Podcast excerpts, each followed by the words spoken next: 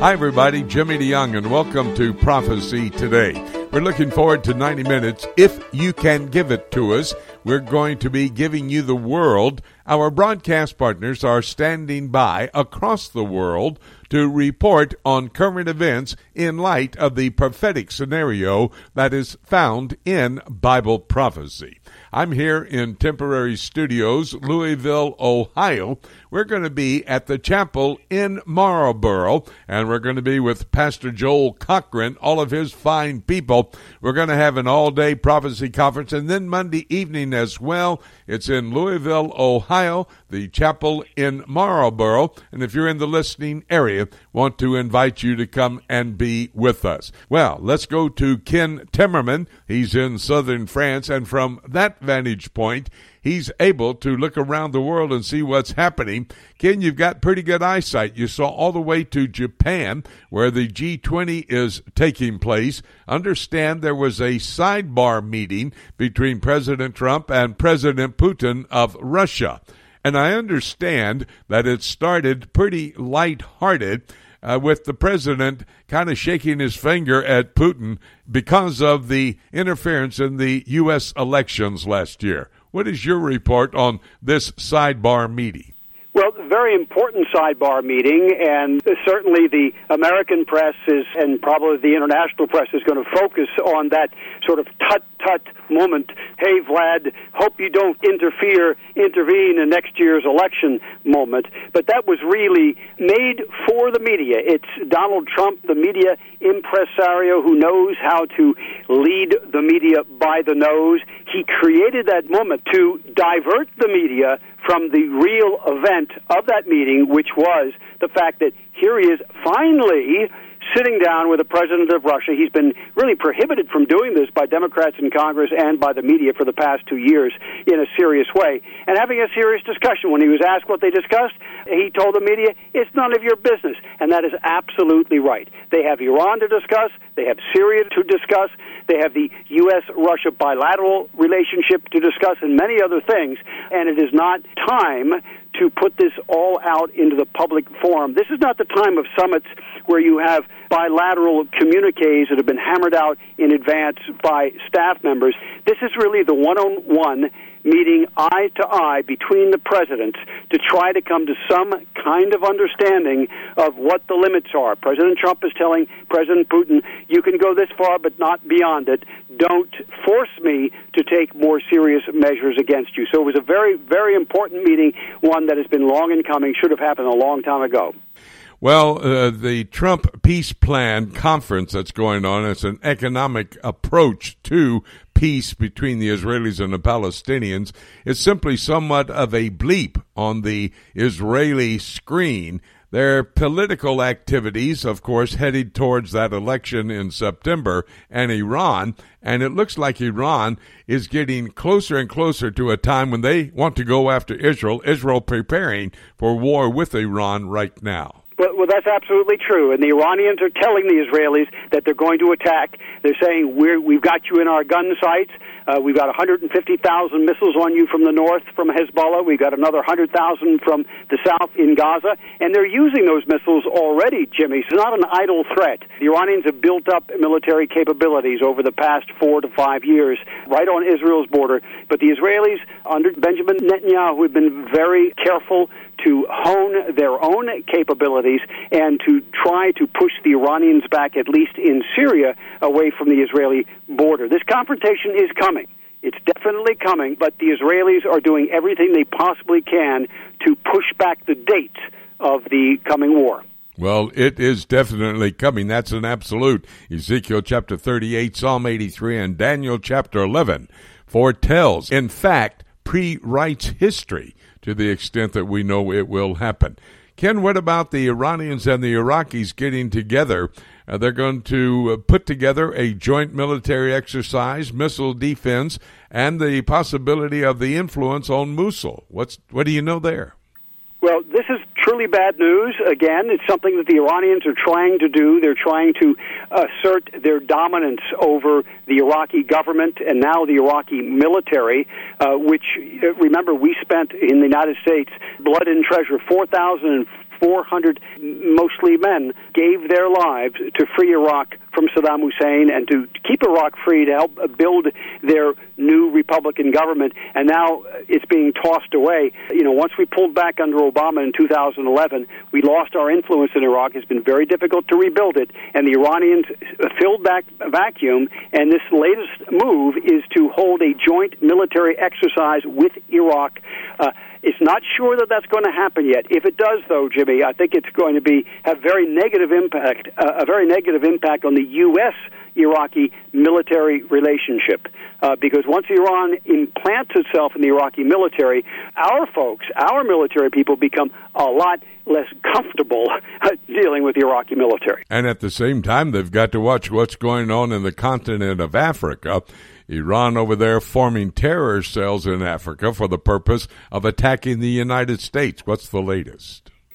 Well, this again is a long term objective of the Iranian regime. It's not new. In Africa, it's perhaps a new development. It's not new around the world. They've been doing it in Latin America for 20 years. They've been doing it, obviously, in the Middle East.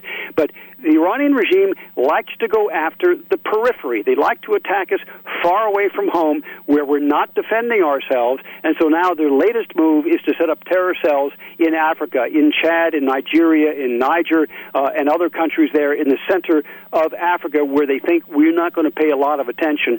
And apparently, this is new intelligence of information that's come out over the past week that Iran has been building these active terror cells to go after American interests. As I say, it's not new in a geopolitical sense. The Iranians have always wanted to do this, but that they now feel comfortable enough and uh, I should say affluent enough to build those networks in Africa is significant. It shows a, a confidence in this regime in Tehran, which is uh, disconcerting for us. It seems like Africa becoming somewhat of a battlefield between China and Iran and their development of uh, patriots there to assist them in their ultimate goal. That is possibly a very viable position for both China and Iran, is it not? Well, that could be an interesting conflict because the Chinese have been moving into Africa over the past decade, a little bit more, buying up natural resources, buying governments, building mega projects all across Africa in exchange for, for oil interest, minerals, gold, diamonds, uh, you name it, copper, uh, all kinds of things. And the Chinese have been buying up these natural resources from the Africans, giving very little in exchange. They're not developing the countries. But to see Iran and China pitted against each other, will be quite a delight. Yes, that'll be very, very interesting to watch. I guess the president's much concerned about it. In fact, he dispatched the Secretary of State, Mike Pompeo, to the Middle East to build a global coalition against Iran. I mean, he means business, and he's going to get the Secretary out there, see if he can put together a coalition. Uh, he does, and this meeting in Bahrain, which was aimed at making the deal for the Palestinians, which they just they just as quickly as the deal was made, they they rejected it. Mahmoud Abbas rejected fifty billion dollars over ten years. He says, well, you know, that's not going to give us a state, which is true. But Mike Pompeo is out there working with our Arab allies, and I can now I think call them allies in Saudi Arabia, the UAE in particular, Kuwait to a lesser extent, working to build a bulwark against Iran and their expansion. We have active allies, willing allies now going against Iran, and uh, a Secretary of State who understands what the stakes are for the U.S. and our interests and the freedom of navigation in the Persian Gulf in particular. Well, I've got to say that Russia is probably not one of those allies, and here's the reason I make this statement. Last week we talked about the trilateral security summit that took place in Jerusalem between Russia, the United States, and Israel. And it looks like the end result was Russia actually came out in favor of Iran and against both the United States and Israel. I mean, they're playing their normal game, aren't they? Well, yes, but this was really significant. We had our eye on this all week, you and I, and we talked about it last week before it happened. And to hear the Russians take the Iranian point of view. So now we have it, Jimmy. Here's the setup Russia and Iran, firm allies, not just diplomatic allies, not just economic allies, but military allies against the United States and Israel and proclaiming it. That is a big deal. That is a big deal. And Ken, as you look around the world, it looks like we're right on the precipice of going into really some type of military action, at least in some region of the world. I mean, would you say that's where we are today? Well, I think with any other president that would be true. President Trump was elected not to take America to war, but to stop needless wars. And so I think he's going to do everything that he can to keep from committing us to a major international military conflict. He doesn't want to do that. On the other hand, as he sent John Bolton, his national security advisor, around to say, patience and willingness to talk does not mean weakness. And and he wants the Iranians in particular, the Russians also to understand this, don't push us too far. There will come a time that you push us too far and you will be very sorry that you did because we will respond. We will respond militarily. We'll respond in places that you don't expect us and with a force that you're not quite prepared for. So, yes, I think there will be a conflict. I happen to think at this point that the president of the United States wants to make it a keep it a limited conflict. He doesn't want a major war. He wants to respond to aggression and to keep our enemies at bay and to let them know don't attack us. Don't tickle the tail of the tiger because the tiger will bite you. the tiger will bite. That's an absolute also.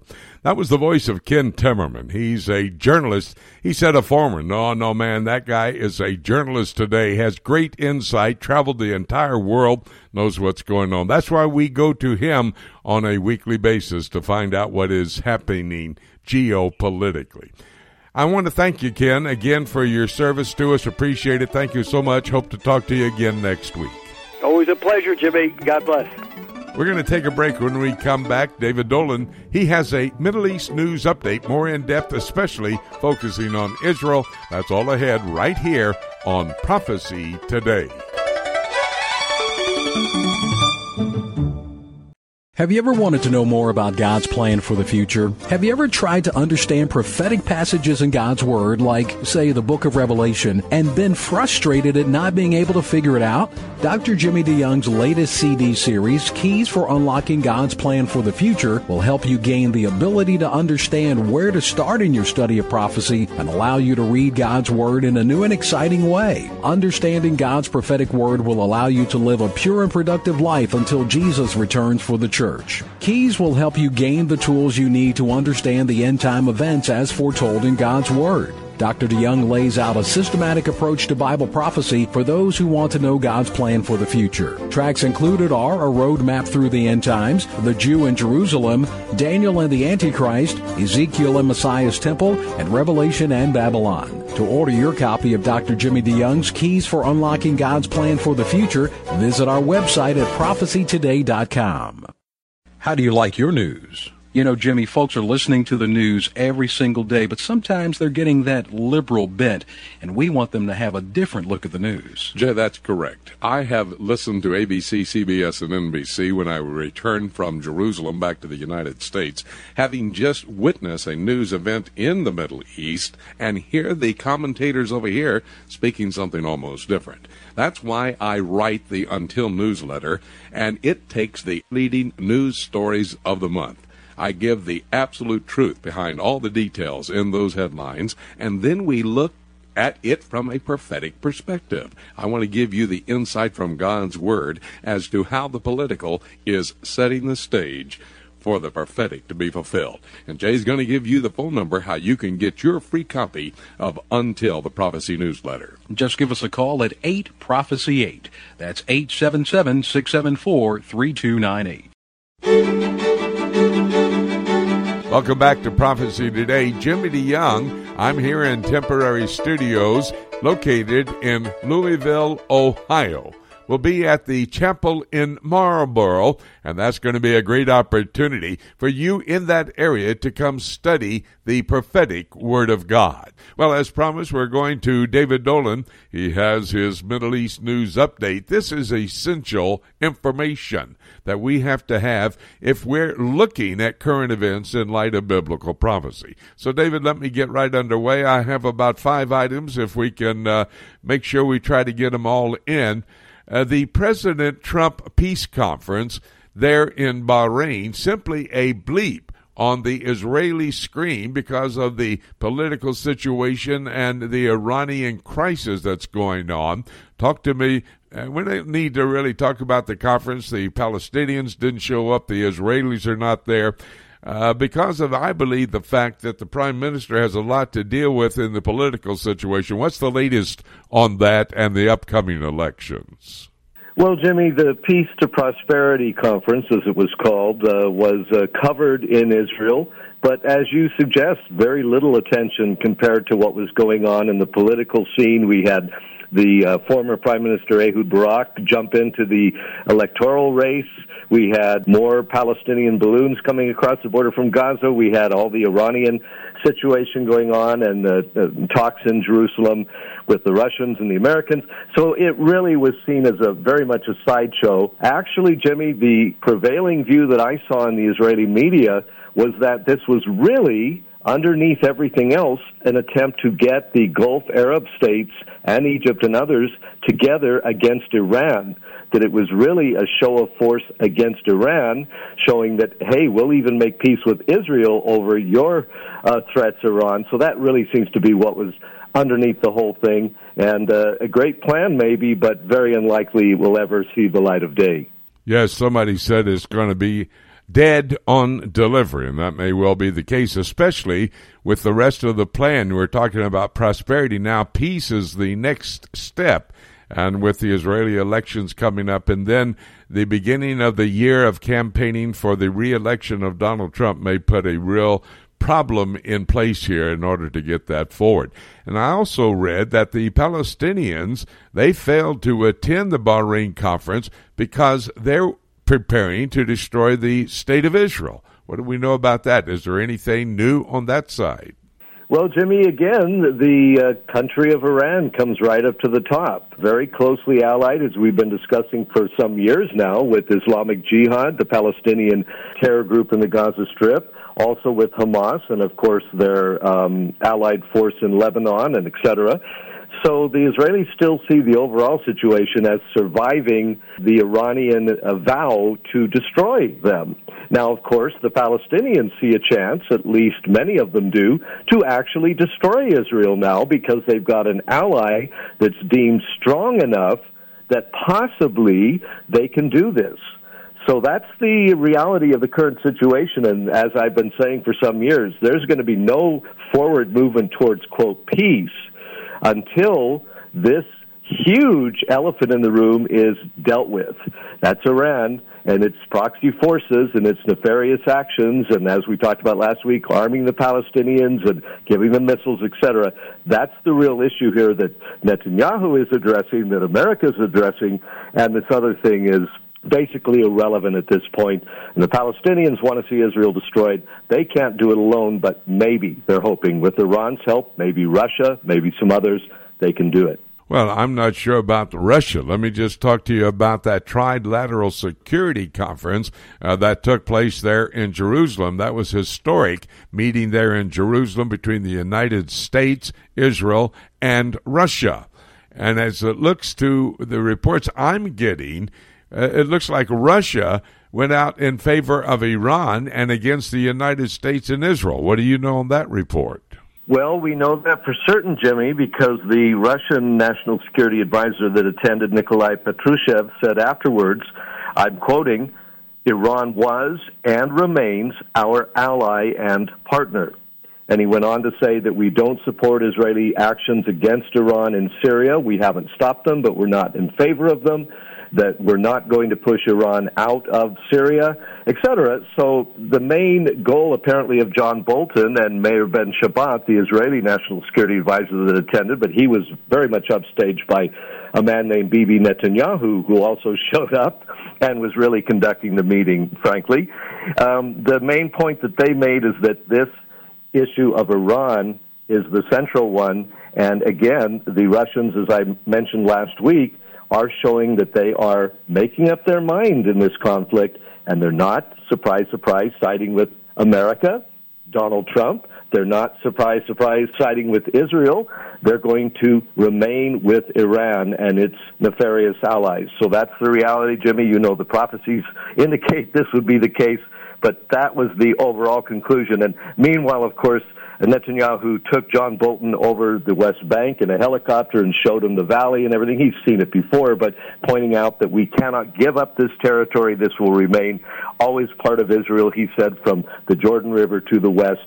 So um, that was the real action that was going on behind the scenes here. David, last week you reported that the largest military exercise that Israel had ever performed or been a part of took place last week. Now, that, as I understand it from your report, was preparations for the war in Iran. Are they continuing to be on alert as they were with that exercise going on? Yes, Jimmy, uh, full alert, especially in the north. We had the Hezbollah leader this week say we don't want war, but we're ready for it. He indicated this is uh, Sheikh Nasrallah that uh, Hezbollah would join Iran in any action that involves the United States, i.e., they will attack Israel uh, with their forces. He bluntly stated that, really. So, yes, the situation overall in the region remains very much on the Israelis' mind. We've had new U.S. Marine forces arrive off the coast of Iran. They can, they're landborne guys. They can get off that craft and get on to Iranian soil very quickly. The Iranian foreign minister replied that you don't dare do that. We will destroy you. So war words going on. 70,000, Jimmy, U.S. troops are in the Middle East region now. They're being buttressed in Iraq, in Syria, and in the Gulf and in other areas in Israel itself. So it still very much looks like a showdown, a military showdown is coming, probably fairly soon, and the Israelis fully expect that they will be dragged into it. They don't want it but they have no choice. And like I've said so many times, two to make peace, one to make war. Iran seems determined to go to war here. David, I've covered the Middle East as a journalist for about 25 years. You've covered it for 35 years, and you know what's going on in that part of the world. The Palestinians have never been a state. They've never had a state. But now, at a UN debate, in fact, they're in Jerusalem uh, the Palestinians are calling for statehood during this debate. I mean, they, they don't have any fear, do they, as it relates to accomplishing what they want to accomplish? Well, Jimmy, as Israeli leaders have been saying for decades, we don't want you not to have a state. We would be happy for you to settle down in a state. But if that state is going to replace us, if it's going to take our ancient Jewish uh, center, our, our religious center, and now our political capital, Jerusalem, out of our hands, uh, then of course we're not going to support that. So uh, uh, basically, uh, Jared Kushner said that at the Peace to Prosperity conference in a speech he gave that it's up to the Palestinians to choose peace or war, and if they keep choosing war, which essentially they've been doing, then uh, there will be no peace. So the, the Israelis have no choice but to carry on, and again, they have much bigger issues right now than the Palestinian question. But the United States, uh, President Trump wants to see a solution. He wants to see prosperity, but the Palestinians have frankly, Jimmy, rarely chosen prosperity over war.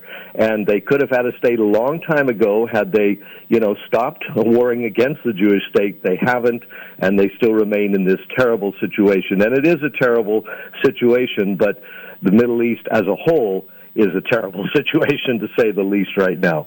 You've always said there will be no peace process that'll be successful. You still agree with that statement? Well, I do. And again, the Prime Minister, I'm quoting, the West Bank will be always in our hands. We won't give that up. The Palestinians are not going to give up their demand for a state. So, no, I don't see, again, you have to, you have to have peace in your heart first before it actually transcends and becomes reality on the ground. And there just doesn't seem to be any desire to accept Israel. And again, I think that's a spiritual root, Jimmy. You know Israel's reappearance, a sign that the God of Israel is God. Islam does not believe that, and that's the bottom line here. That's the voice of David Dolan. He knows Jesus Christ as his Lord and Savior. He studied the Word of God, but he also knows the political aspect of what's happening in the Middle East as well. David, excellent report. Thank you so much, my good friend. We'll talk again next week.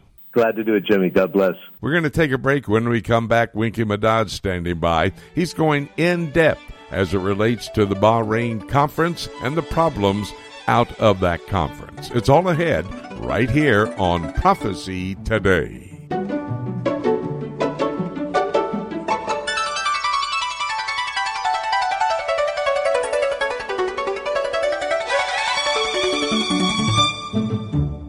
In today's world, a biblical worldview and a proper understanding of biblical prophecy should be a priority. At a time when many false doctrines are entering the church at a frightening pace, we must be able to rightly divide God's Word in order to live a pure and productive life for Him. If you would like an in depth understanding of biblical prophecy, let me challenge you to consider Dr. Jimmy DeYoung's School of Prophets. The School of Prophets is an online study for the layman or student pursuing a master's or doctorate degree. Dr. DeYoung's online study program will allow you to develop a timeline of biblical prophecies of the past as well as future prophecies yet to be fulfilled. Your personal study of God's Word will only be enhanced by Dr. DeYoung's School of Prophets, and your life will be changed as you better understand, like Daniel, where you fit into God's calendar of events. If you're interested in developing a deeper understanding of God's prophetic Word, let me personally invite you to become involved in Dr. Jimmy DeYoung's School of Prophets. Call today at 8 Prophecy 8. That's 877 674 3298. Or visit us at schoolofprophets.org. Welcome back to Prophecy Today. I'm Jimmy DeYoung, and we're thrilled to have you along as we continue into the 90 minutes that I've asked for in order for us to look with you as we talk with our broadcast partners at current events in light of the prophetic scenario that is found in Bible prophecy. In this half hour, we'll be talking with Dr. Don DeYoung. There was an earthquake at the Dead Sea this week. We're going to talk about that fault line, the Rift Valley, all the way from Syria to Kenya, Africa. Well, we'll get to that, but right now I want to go to Winky Madad. Winky is a broadcast partner par excellence. He helps us in almost any and every subject that we want to talk about. And Winky, what I would like to do is uh, simply look at this Bahrain Economic Conference.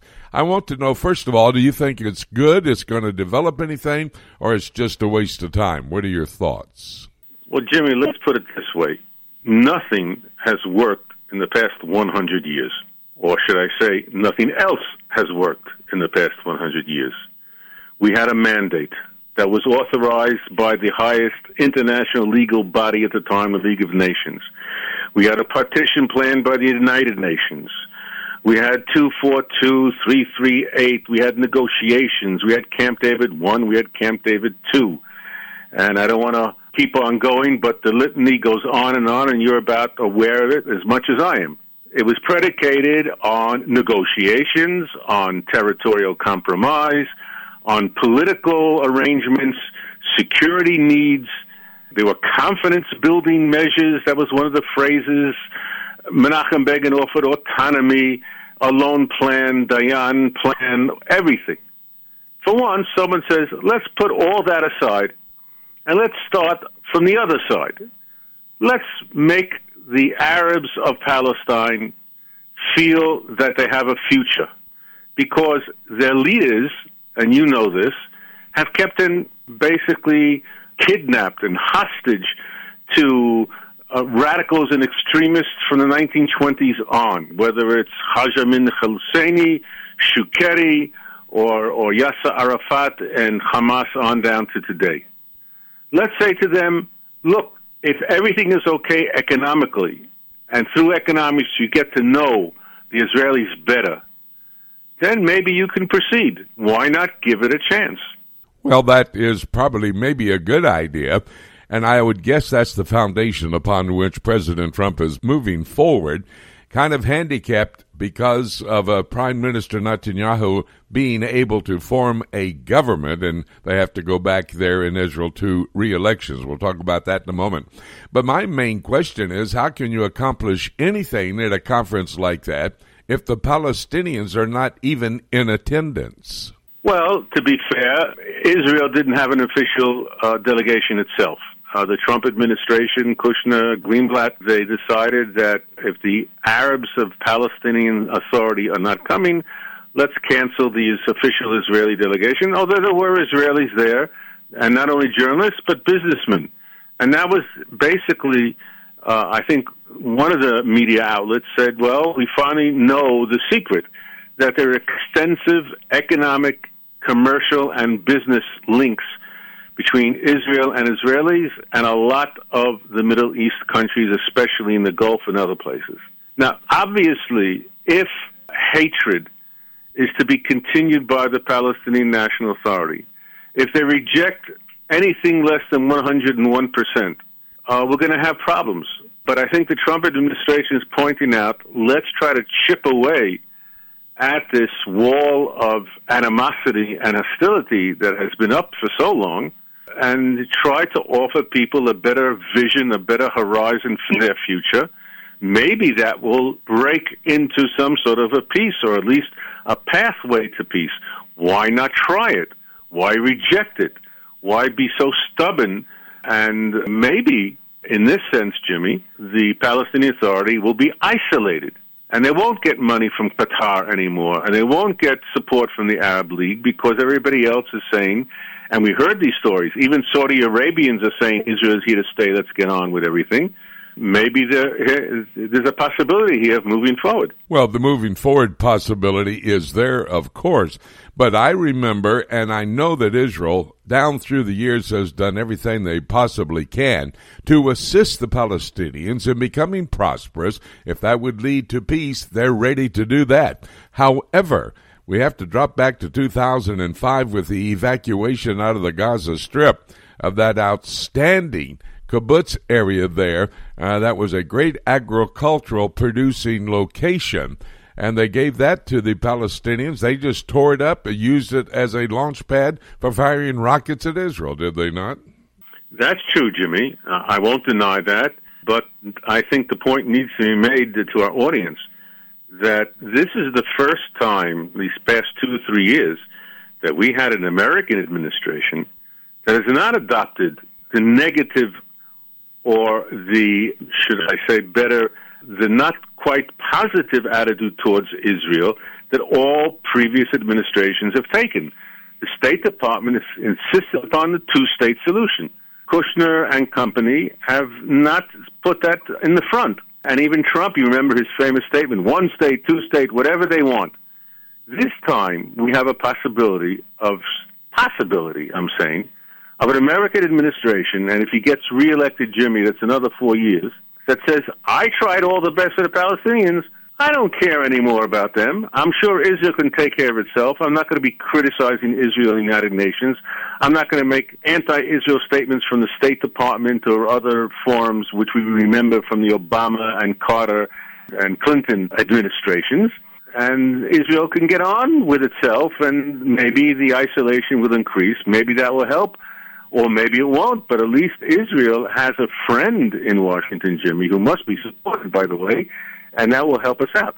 You know, it's interesting to me to note that because uh, Prime Minister Netanyahu was not able to form a government, now Israel goes back to elections in September by the time he does, if he's capable of doing it the second time, to form a government, if indeed, in fact, he's even the one chosen there's going to be a problem because by the time uh, the government has been formed in Israel, it'll be somewhere in the area of November, and that's the beginning of the year of campaigning to be reelected by Donald Trump. That's going to throw a kink in the whole structure of this peace deal, peace process. So, is it a waste of time to do this, or is this a PR move there in Bahrain?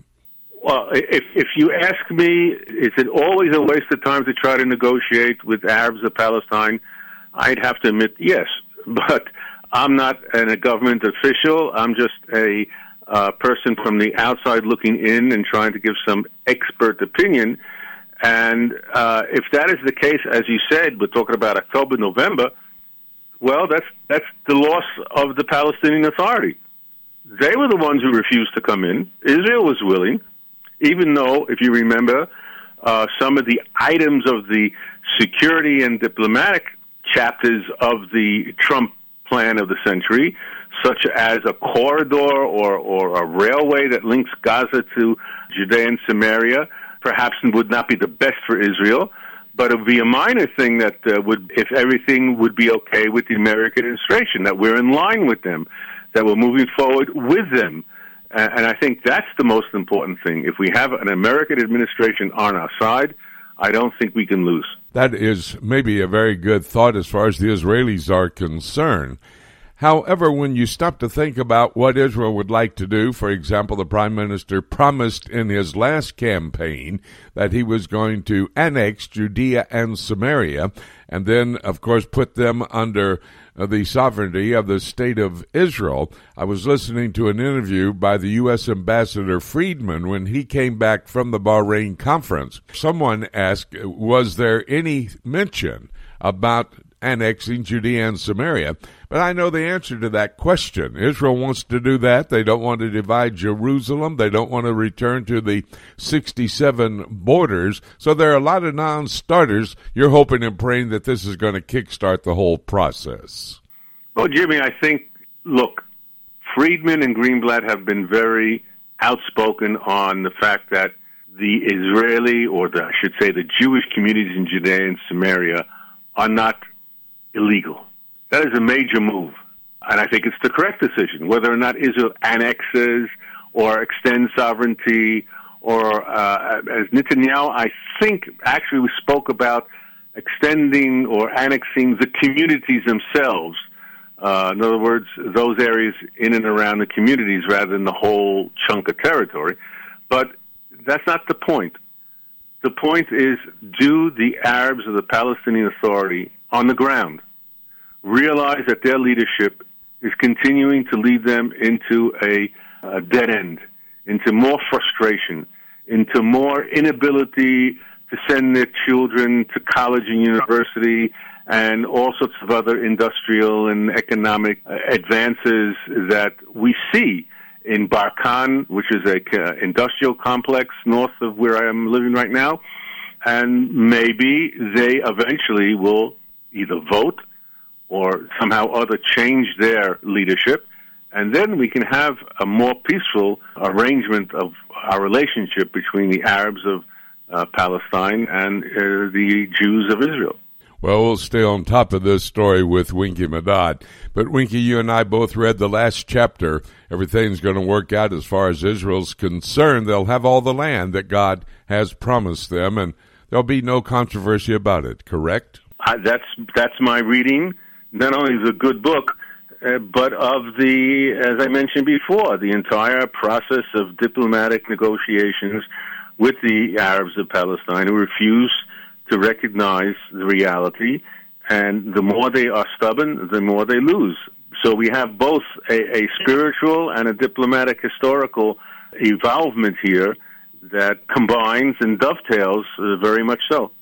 Winky, thank you so very much for your insight. Always a joy to be able to call you, ask you about anything, and you can give me an answer, a well thought out answer. Appreciate it. We'll talk again real soon.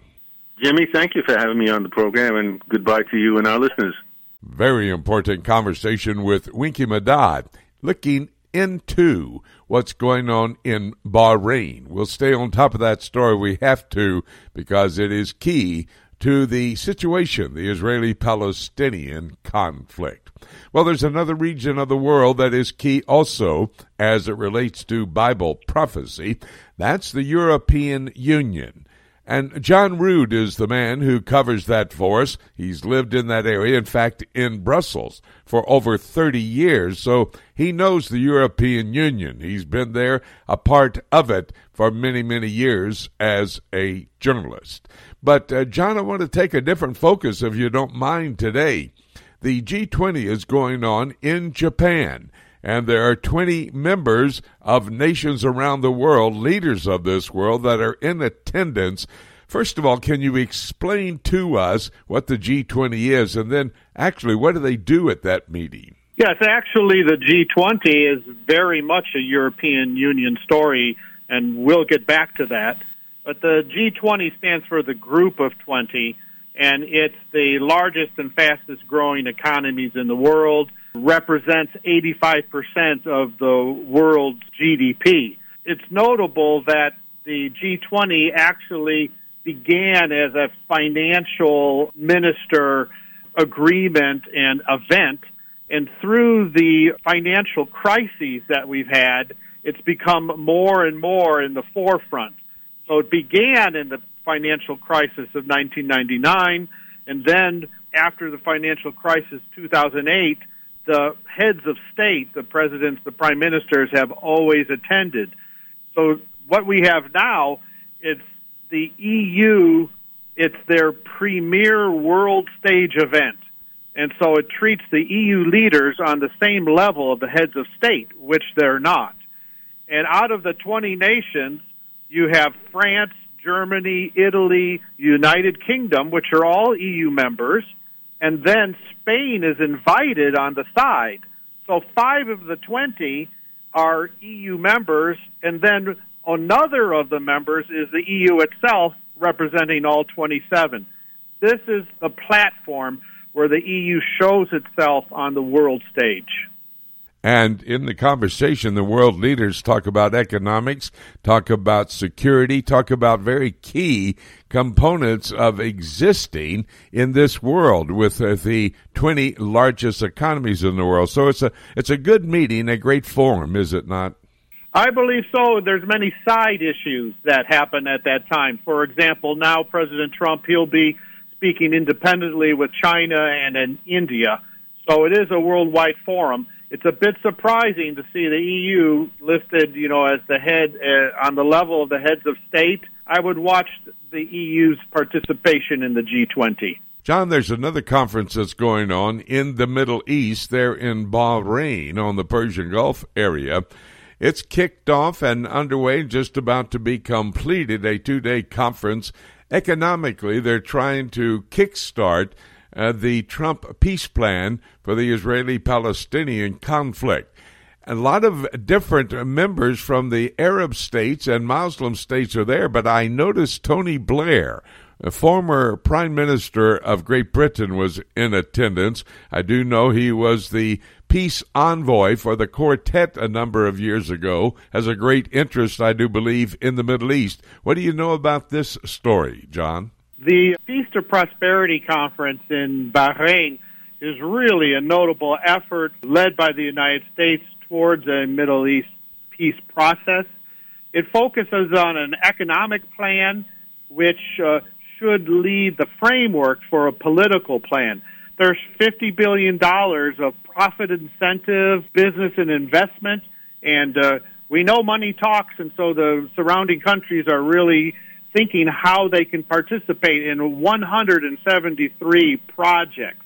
Tony Blair has shown up. At, at first, I felt that was a bit odd, uh, unusual, but uh, it's easy to see that he has filled the gap that was left by the non participants from the Palestinian Authority and from Israel.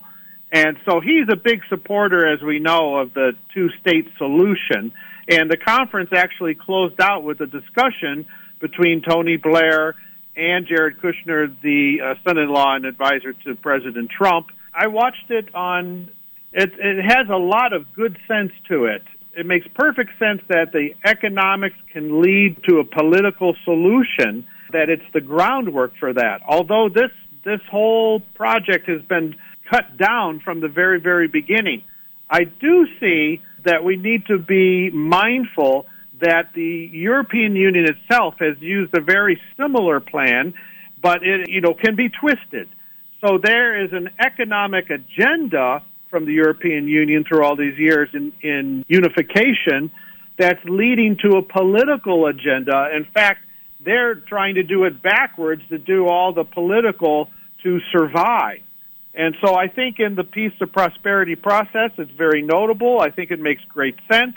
But at the same time, I believe we have to be certain that in the future, whatever political plan, if any, comes together, that is not open to the same abuses that we're experiencing with today's European Union. And I would agree with that statement, John. Very key. Accountability is so important in something like this. But I'm still interested in this situation about Tony Blair. Are the Muslim leaders, the Arab countries, are they paying attention to Tony, or is he a has been? That's a really, really good question. Uh, he's sort of a has been that's not going away, so that doesn't make you a has been. uh, we'll have to see. He's certainly working quite closely with the United States, and uh, without other representation, then he was the man for the job. A very strong two state solution person. I don't know if in the United Kingdom he's taken as seriously, but in a business aspect, uh, as we said, $50 billion worth of projects. The business people of the Middle Eastern countries will be certainly looking to his, his word and guidance. Well, we'll stay on top of the story about Tony Blair and, of course, about what the result of the Bahrain conference is all about, see if they'll be able to continue what with the Israeli elections in September and November, of course, President Trump starts for his reelection in 2020. John, thank you so very much. Key information. You give us great insight, buddy. We'll talk again next week. My pleasure. Thank you. One of my favorite young men that I love to talk with. Now, I don't know how young he is. I've never met him, but I know he has a great name and he is a D Young. That's for sure.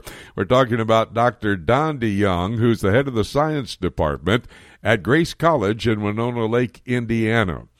Don, there was a headline in the Israeli news this week that there was a earthquake, a minor earthquake, about 3.5 on the Richter scale, that took place at the Dead Sea.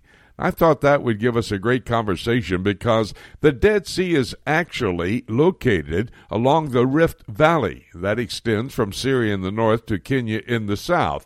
And this is one of those major earthquake fault lines, like the San Andreas Fault there in California, is it not, in that part of the world?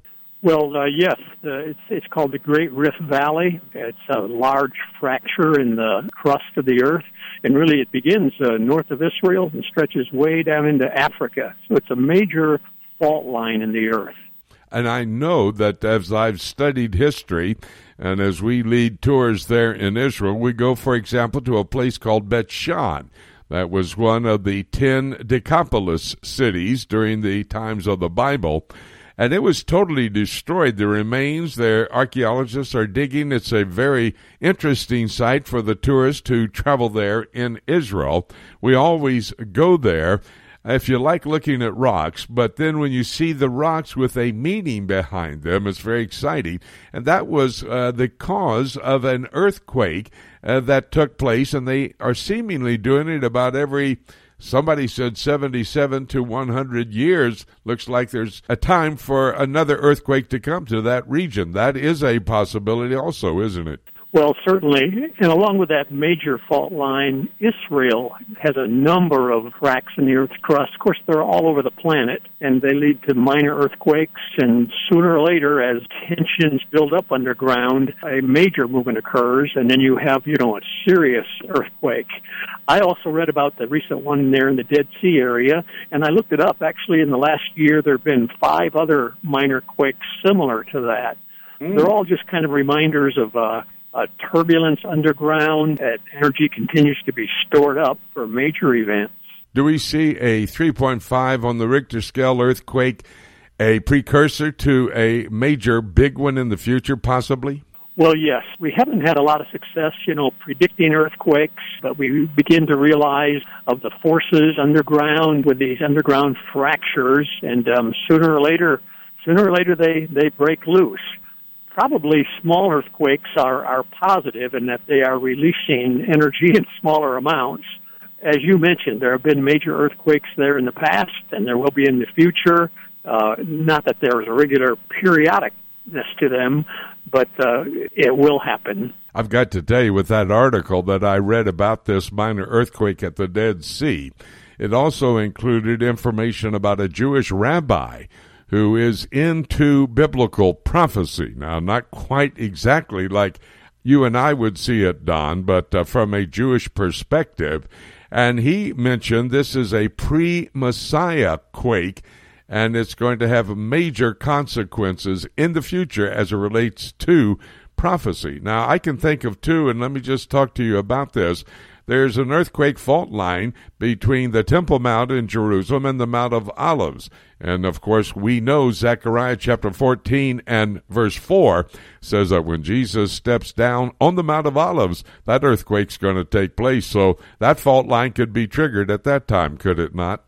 Yes, there is that fault line that goes right through the Mount of Olives, and uh, your reference there in Zechariah 14 talks about uh, that mountain being um, split and uh, almost like a valley uh, forming there at the Lord's return.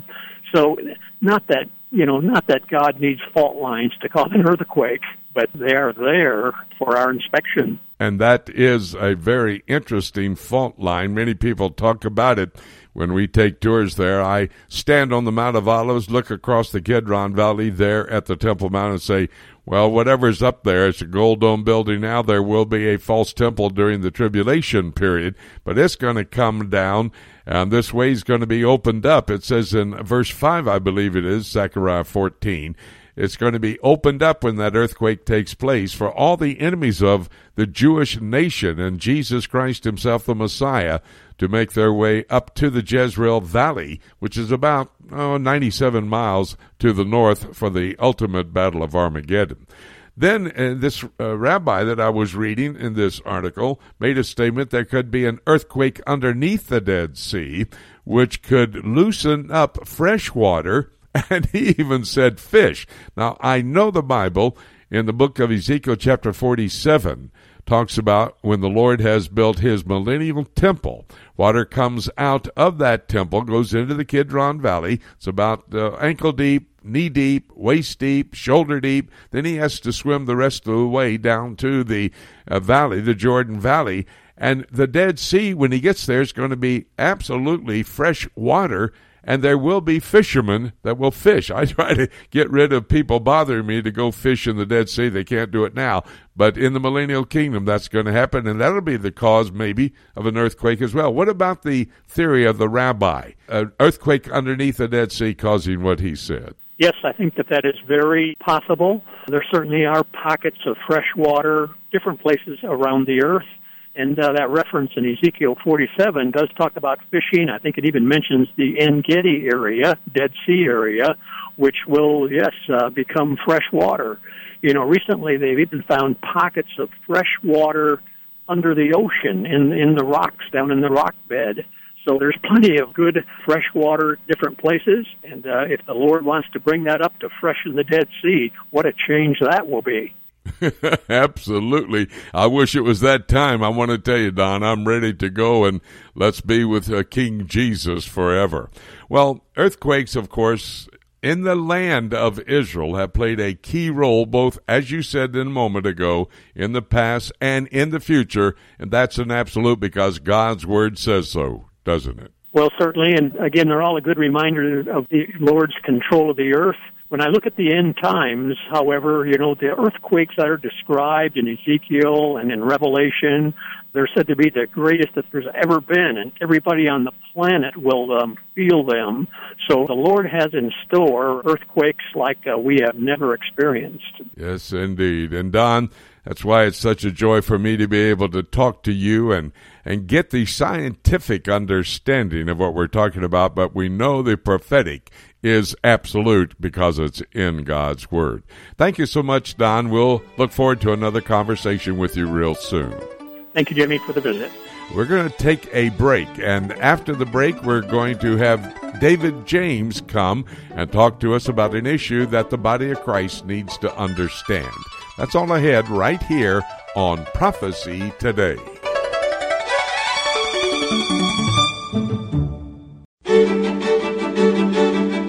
Hi, everybody. Welcome back to Prophecy Today. We're moving into our last half hour. I ask you for three half hours, 90 minutes. You've given it to me thus far, if you'll hang in here. And we'll have one more conversation with David James in a moment. Want to remind you that all day Sunday and then Monday evening, I'll be at the chapel in Marlboro, which is located in Louisville, Ohio. Pastor Joel Cochran invites everybody to come join us all day Sunday. We'll start at 10:15 in the morning, 5 o'clock for prophecy Q&A, 6 p.m. in the evening for our study, and on Monday the Q&A starts at 6 and the regular meeting at 7 p.m. Look forward to having you come and study the prophetic word of God with us. I would love for you to answer our poll question.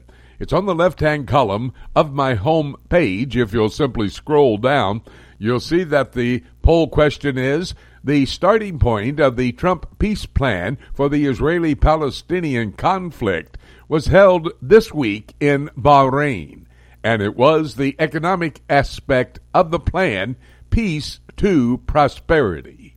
Do you believe that this plan will work or will most of the world wait for the Antichrist to confirm a peace plan as foretold in Daniel chapter 9 and verse 27? That's the poll question. Hope you'll go to my website, prophecytoday.com, and find out what the question is, answer it for us. And may I suggest while you're at the website, you may want to go over to Joshua Travel. We take about eight tours a year. Love to have you come to go to the land of the Bible. It is a great classroom for us to teach Bible prophecy. And we'd love to have you come. This will be an opportunity to visit the land of Israel. And then, if you take the extension with us, you'll see one of the seven wonders of the world when we go across the border into the southern portion of modern day Jordan to the impregnable city, that city that will be used in the Bible yet to come during the tribulation period, the city of Petra, the rose red city. Go to my website, prophecytoday.com, go to Joshua Travel, and find out how you can join us on a tour to the lands of the Bible. We now bring to these microphones David James, and we're going to have a discussion, our weekly conversation, dealing with an issue that the body of Christ, the church, we as Christians must have a biblical understanding of. This time, the cultural wars, increasing intensity as Christians try to hold on and take their stand. You know, we don't often use the term culture wars, which I did in the introduction and we don't use that term on this program, but we're actually discussing this issue almost each and every week. And David, I have to believe that the conflict continues to intensify. I would agree with you. A number of years ago, John MacArthur wrote a book on this very issue, Culture Wars. And as we observe each week, as you and I keep our eyes on the headlines of what are coming out and try to do cutting edge work on uh, topics that are breaking almost each and every week, what we see is that the attack on Christianity in general, biblical truth, is something that is happening not only here in the United States but worldwide. In some places, it takes the form of uh, direct persecution of Christians in very anti Christian environments such as North Korea, China, Iran and other places uh, like northern India, for example, where Christians are actually daily under the threat for their very lives simply because they name the name of Jesus. But in other places, for example, here in the West, it may not take that form of absolute persecution in terms of physical harm. There is certainly a social and cultural component to that where the Word of God comes under attack daily, and also Christians who believe that the Bible is the Word of God, as you and I and most of our listeners do, we fall under mocking and various forms of even discrimination and being marginalized by the culture. And now it's rising to the level of entering into even the laws that are being put into place in places like the United States, Canada, Great Britain, and Western Europe, where Christian values are really coming under scrutiny, and, and many of the things that we believe are slowly but surely becoming illegal. And, and I would also uh, point out to our listeners that you're getting ready, um, to my knowledge, you're getting ready to start a project on this on this specific uh, topic of the cultural wars, and I'm really looking forward to that. Well, I thank you very much for that, David. I am working on a series, and it may even become one of our video projects in the near future. But it's going to be entitled Prophecy and Cultural Wars. Now, my long suit is the prophetic truth of God's Word, but as you say, it's becoming more and more prevalent and intensifying in our world, and the body of Christ is having to stand up against those warriors on the other side. The text I'm going to be using will be 2 Timothy chapters 3 and 4. This is actually Paul's swan song, his last book. He gives us a great exhortation to look at the prophecies uh, that will pertain uh, basically to the cultural war activity uh, that's in the beginning of chapter 3. And then you see the power of God, the Word of God. 2 Timothy 3:16 all scripture given by inspiration of God. We'll talk about the preaching and in chapter 4 Paul exhorts us to preach the word in season and out of season. And finally he talks about the prize 2 Timothy chapter 4 verse 8. In verse 7 of 2 Timothy 4 he said I've run the race, fought the fight, kept the faith, and laid up for me is a crown of righteousness, but not for me only, for all who expect, who eagerly await the rapture of the church. And I think that's centerfold in what we as Christians need to understand in these days. We have to realize we're in a battle, it is a war, and we need to deal with it from the scriptures, which is what we do right here on this broadcast when we have our conversation. David, the first thing I would like for you to discuss are the attacks by the mayor of South Bend against Vice President Mike Pence because of his views on sex, marriage, and the Christian family in general. Well, it certainly has been an all out frontal assault on Vice President Mike Pence. The South Bend mayor, Pete Buttigieg, claims to be a Christian. He claims to be a devout Christian. He grew up Catholic.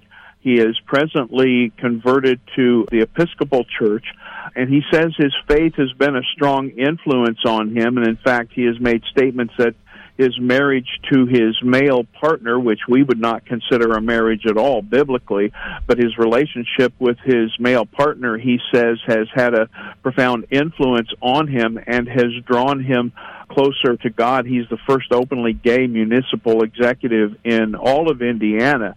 And he made a statement just in uh, the last number of days this is a quote from him I wish the Mike Pences of the world would understand that if you have a problem with who I am, your quarrel is not with me. Your quarrel, sir, is with my Creator. And then Mike Pence and his uh, office responded. He has said that Mayor Pete Buttigieg knows better. This is what Mike Pence said. He knows better and that has had a relationship with this man, and that he knows that Mike Pence is a man who is of upstanding character. So this is unfortunate and unnecessary by someone who has now jumped into the presidential race for 2020.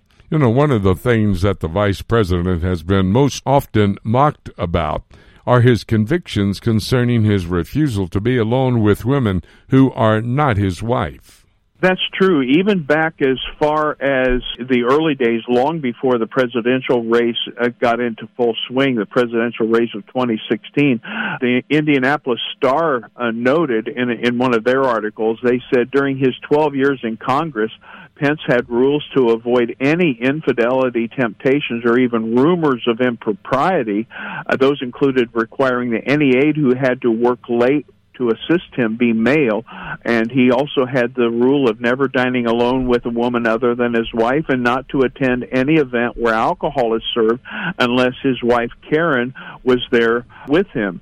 And then when he became vice president, The View, which is a daily talk show, Joy Behar actually mocked him for having this personal uh, conviction of not having alone time with women and then later she apologized to him for some very poor remarks that she made about him. And actually um, word of life a ministry that i was with for 21 years actually also had this personal policy of men and women not being alone together without a third party. And it's simply a matter of protection. It's not a it's not a matter of foolishness or anything like that. It's a matter of wisdom to try to maintain purity uh, as we would understand the Bible would expect of us. David, another area of one of the most intense aspects of the culture wars is the issue of abortion. And that has definitely come to the forefront of the national consciousness with the new movie Unplanned. That's true. I went to see the movie on Wednesday evening. I just have to tell you and our listeners, for those who have not yet seen it, every believer, even every non believer, should see it. Anyone who has a question about the abortion issue, whether we're talking about the murder of an unborn child uh, if that is a question in their mind, they should go see it. And for those of us who believe that it is murder, we should also go see it because it was a motivation. Honestly, it was a motivation to me. I was sitting there thinking, what can I do to be involved in helping more to bring attention to this issue and to stand against this horrible national it's a it's a it's a national policy issue where we as a nation are advocating for the murder of children. We become humans at the moment of conception, and I have to tell you, I found myself at the point of tears more than one time uh, during this movie. It is very powerful, and it brings to light the fact that this woman who was the director of a Planned Parenthood facility, when she had to go into an operating room and actually see this fetus being destroyed on the ultrasound and being sucked out of this mother's womb. And I know that's graphic, but it is graphic and it involves the life and death of a child.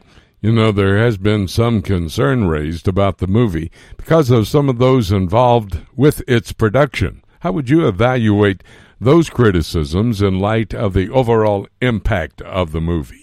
I have seen some of those criticisms by people who note that there are those involved with the New Apostolic Reformation and the Charismatic Church, Bethel Church out on the West Coast, and have it and the influence that they had on the movie. But I have to say, since I knew that ahead of time, I was watching for that in the movie, and I would say that that impact is minimal, and that the message of the movie far outweighs any of the potential criticism of those who are involved with that we would disagree with views that are unbiblical, but in this case, I would say that the importance of this movie uh, outweighs any of that, and that influence was really not perceptible in the movie to me. I guess the bottom line is that cultural wars have always existed since believers are in the world, but not of the world. And I would imagine we can expect things to even get worse from here. Would you not agree, David? I would say that's absolutely true. I could just give several passages that indicate that. Second Timothy three twelve says that all who desire to live a godly life in Christ Jesus will be persecuted. John in John fifteen eighteen, Jesus said, If the world hates you, know that it has hated me before it hated you. Matthew 5:10 Blessed are those who are persecuted for righteousness' sake for theirs is the kingdom of heaven. Peter in 2 Peter 4 says, "Don't be surprised at the fiery trial which uh, when it comes upon you to test you as though it were something strange that was happening to you." And then Matthew chapter 5 verse 44, "Love your enemies and pray for those who per- who persecute you." And that should be our stance in this world. We are in the world, but we are not of the world and we look forward to the time when Jesus Christ will be ruling and reigning in righteousness. Great statement there. We are in the world, but not of the world. That's a biblical principle. David, thank you so much for your research, for the time you had to take to see the movie. I'm now going to make it an absolute priority for me personally to go see the movie as well. And again, we recommend that to our listeners out there listening to Prophecy today. Appreciate uh, this conversation, David. We'll have another one next week on another issue. Thanks so much. We're going to take a break, and when we come back, I'm going to take a look at the book, pull all the broadcast partners' thoughts together, and see what God's Word sheds light on these events as preparation for the rapture of the church. That's all ahead right here on Prophecy Today.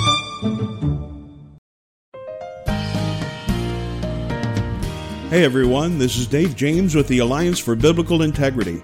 You hear me each week discussing current theological issues with Jimmy DeYoung on the Prophecy Today weekend broadcast. We founded the Alliance for Biblical Integrity because we saw a need for an apologetics and discernment ministry that would be an important resource for local churches, schools, and ministry organizations that face ever changing theological challenges in today's world.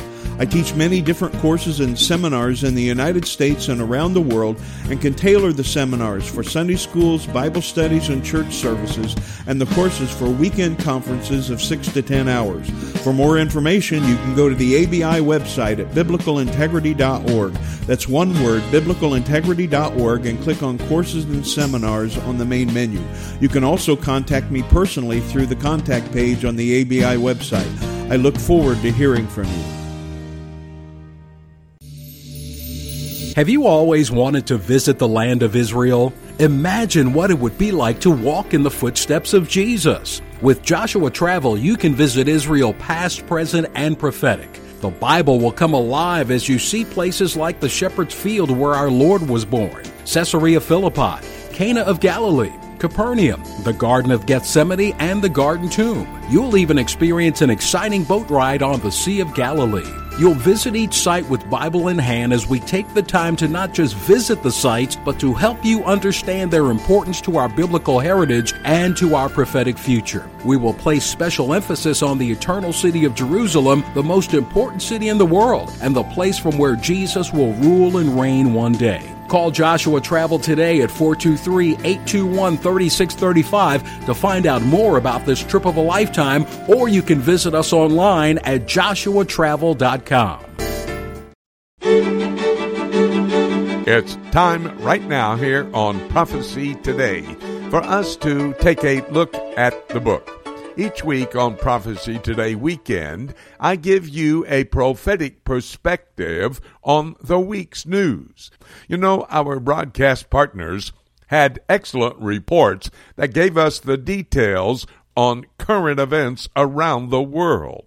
In fact, if you missed any of those reports, you can go to prophecytoday.com and then go to PTRN, Prophecy Today Radio Network. All the reports are there for you to listen to. Be sure to tell a friend they need to be able to hear these reports. It will help them to understand the urgency of the moment. Let me go through before I give you my prophetic perspective the list of my broadcast partners and we'll see what they had to report to us, which was so key in our understanding of the end time scenario that is found in God's Word. Ken Timmerman was there in southern France. That's his vantage point for looking at geopolitical activities around the world. And he was talking about the G20 meeting that's going on in Japan and the side meeting that took place between Donald Trump, president, and Vladimir Putin, president of Russia. These two presidents getting together to have a very key conversation. And in fact, everybody in the world wanting to listen in on that conversation. At first, it was somewhat light-hearted uh, as it relates to the Russian interference in the U.S. elections. We must remember when we think about Bible prophecy that the United States is not listed any place in the prophetic word of God, with the only exception that would be Zechariah chapter 14 and verse 2, where the Bible tells us all the nations of the world will gather at Jerusalem. And as I look at the situation, I don't believe America is going to be there. One of the reasons because so many in the United States know Christ as Lord and Savior. That's the backbone of this nation. You take out the backbone, what happens? But Russia is a main player. They're the Magog found in Ezekiel 38, and that would be the leader of an Islamic world that's going to form a coalition to try to wipe Israel off the face of the earth. The trilateral security meeting in Jerusalem between the United States, Israel, and Russia had Russia going on the side of Iran, Iran, one of those in that alignment of nations, and a major player. And all that Russia seems to be doing is siding with the Islamic world against the Jewish state of Israel. That's Bible prophecy. David Dolan gave us his Middle East news update talking about that peace conference going on in Bahrain did not even make a blip on Israeli radar. Their political arena is very hectic as they approach the next election there in Israel. That will be September the 17th. Now, we're hoping and praying that there will be a new government formed. Whether it will be the prime minister or not, that is yet to tell. But in the elections, we'll see what the trend is and how that will all come about. Remember, God has put human government in place to guide humankind on this earth. That's Genesis chapter 9 and verse 6. And down through the centuries, that has been the case. And in fact, in the future, Revelation chapter 17, verse 17, reveals to us that God will use world leaders to make political decisions to set prophecy in place. Winky Madad explaining the Bahrain Economic Conference helped us to know that world leaders have worked for peace for years and years and it's never been accomplished. Maybe they think that Donald Trump can make it happen, so he sends his son in law, Jared Kushner, to Bahrain, and the approach has been economic. Let's make the Palestinians prosperous, and then we'll see some type of peace. I'm not sure that's going to work. Winky gave us a great explanation of how that may fall apart. John Rood gave us information normally on the European Union, but we asked him this time about the G20. What do they do? Why do they do it? And of course, they're in Japan doing it. Sounds like the formation of a world government. You got to remember in Revelation chapter 18, the Antichrist will form a world government. It'll be an economic, political, governmental power. That's talking about what the model was there in the book of Genesis, chapter 11, when Nimrod, great grandson of Noah, brought about the one city in the world, not spreading out across the world with the population repeopling the earth.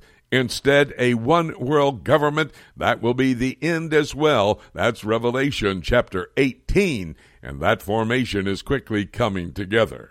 I loved my conversation with Don DeYoung. We talked about an earthquake at the Dead Sea. Now, that was very interesting.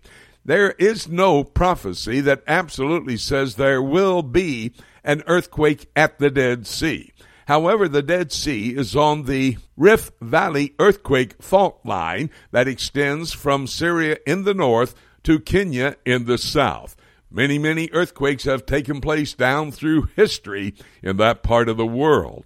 And the Bible tells us, Zechariah chapter 14 and verse 4, when Jesus Christ steps back on the Mount of Olives at his second coming, that will split all the way over to the Temple Mount, open up a valley for all the enemies that have gathered to stop Jesus from returning to the earth. They can make their way to the Jezreel Valley and there wait for the appearance of Jesus Christ the Messiah, who will come and destroy those armies that have gathered against his return.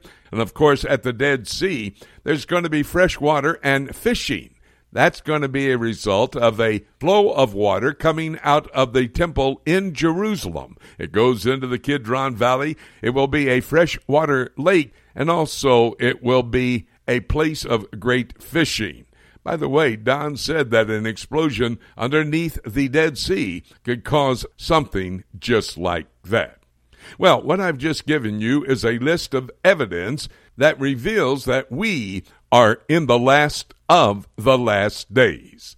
And the next event on God's calendar of activities is the rapture, when He calls all of us who know Christ as Lord and Savior into the heavenlies to be with him forevermore. And by the way, that rapture could happen today. And having said that, nothing left for me to say except let's keep looking up until. Thank you so much for joining us today. This is Jay Johnson inviting you to join us again next week for more of Prophecy Today.